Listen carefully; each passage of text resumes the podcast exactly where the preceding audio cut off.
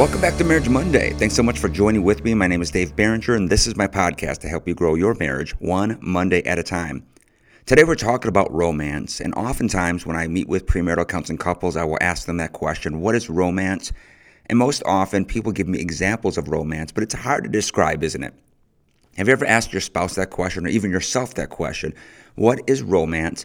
What is the core components of it? How do you define it? What is it exactly? And I think we end up going toward examples of it instead of actually diving in and really breaking it down.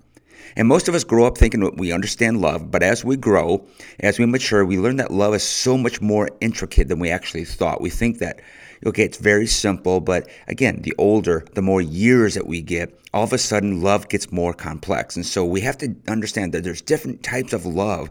There's uh, familial love, there's friendship, there's romantic love, there's all sorts of different kinds of love. And so marriage has a way of revealing all of the ways that we can learn to love our spouse.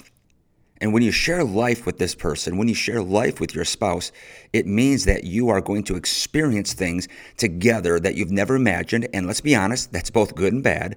But through every season of life, our love gets tested. And we must be able to continue showing love for one another if we actually want to strengthen our relationships. So, what is romantic love? That's the question of today. And I know some people look at me, well, I know it when I feel it, but let me just be real. It's not exactly like that. I came across this research. This is from the 1980s. That's from Yale. And they, it was led by this psychologist named Robert Sternberg, who began this in depth study of romantic love.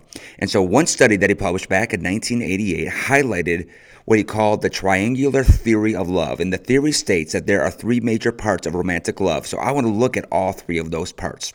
The first component is called passion. Passion is just what is that? It's that biological component. It's driven by hormones, by sensations. It's that magnetic instinct that we feel when we are attracted to one another. Um, it's that that feeling that we get at the beginning of a romantic relationship, or many times when you're in that honeymoon stage of your marriage, we talk about passion. And so everything about those beginning stages gets characterized by passion. But the problem is this, is if we think that romance is purely about passion, we actually make romance very shallow. And we forget that passion is not the entire component of romance. It's just part of it.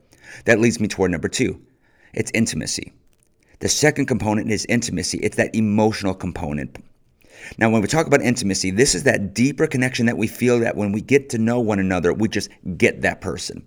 We have empathy. We have understanding. The idea that my spouse gets me and I get them. We get each other more than anybody else in this world. That's intimacy. Now, when we talk about intimacy, immediately people go towards sexuality. But when we make intimacy purely only about sexuality, we really make it very cheap and we make that shallow. And we have to understand intimacy is more than just the physical touch and the physical connection. It is that deeper part that gets our souls are connected and we just get each other more than anybody else in this world. That leads me toward number three. The third component, it's called commitment. Commitment is the choice you make to love one another. Anybody who's ever been in any type of committed relationship, especially when it comes to marriage, understands that there's no real love without that decision to be faithful. That's why I've said for years love is not a feeling, it is a decision. But when we make romance just about the, the feelings that ebb in and ebb out, we disregard commitment and we actually cheapen romance once again. And so, what we have to do is we have to look at all three of these. And when we think about the romantic levels of our relationship, specifically our marriage, we have to ask questions about these three areas. And what's very fascinating about the research from Yale is that, that they identify that all three of these areas are not static, but they're very dynamic. In other words, they looked at this this team looked at this research and they recognized that the components of romantic love they're not fixed they're always shifting. And because of that you and your spouse need to nurture and cultivate your love on a continual basis. So here's the thing. Now that, you under, now that you understand all three parts of romantic love now the goal is how can we find ways to nurture each of these? How can we encourage more passion? How can we encourage more intimacy how can we get a stronger and a more renewed commitment? And now, what you can do is constantly look at those, kind of measure them out a little bit, and instead of being critical of one another, we begin to look at the areas that maybe are waning or lacking a little bit, and you can begin to think and get creative on how you can demonstrate these and fortify these core components for each other and thus build the marriage. So, here's Marriage Monday's challenge have a conversation with your spouse about romance. Ask your spouse what they think the definition of romance is.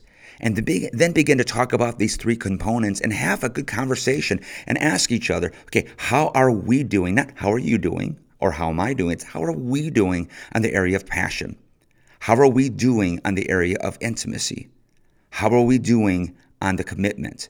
And it's not about finding out, okay, where are we weakest? It's all about, okay, let's find our strengths and undergird them, and let's find our growth areas and fortify them and pour into them.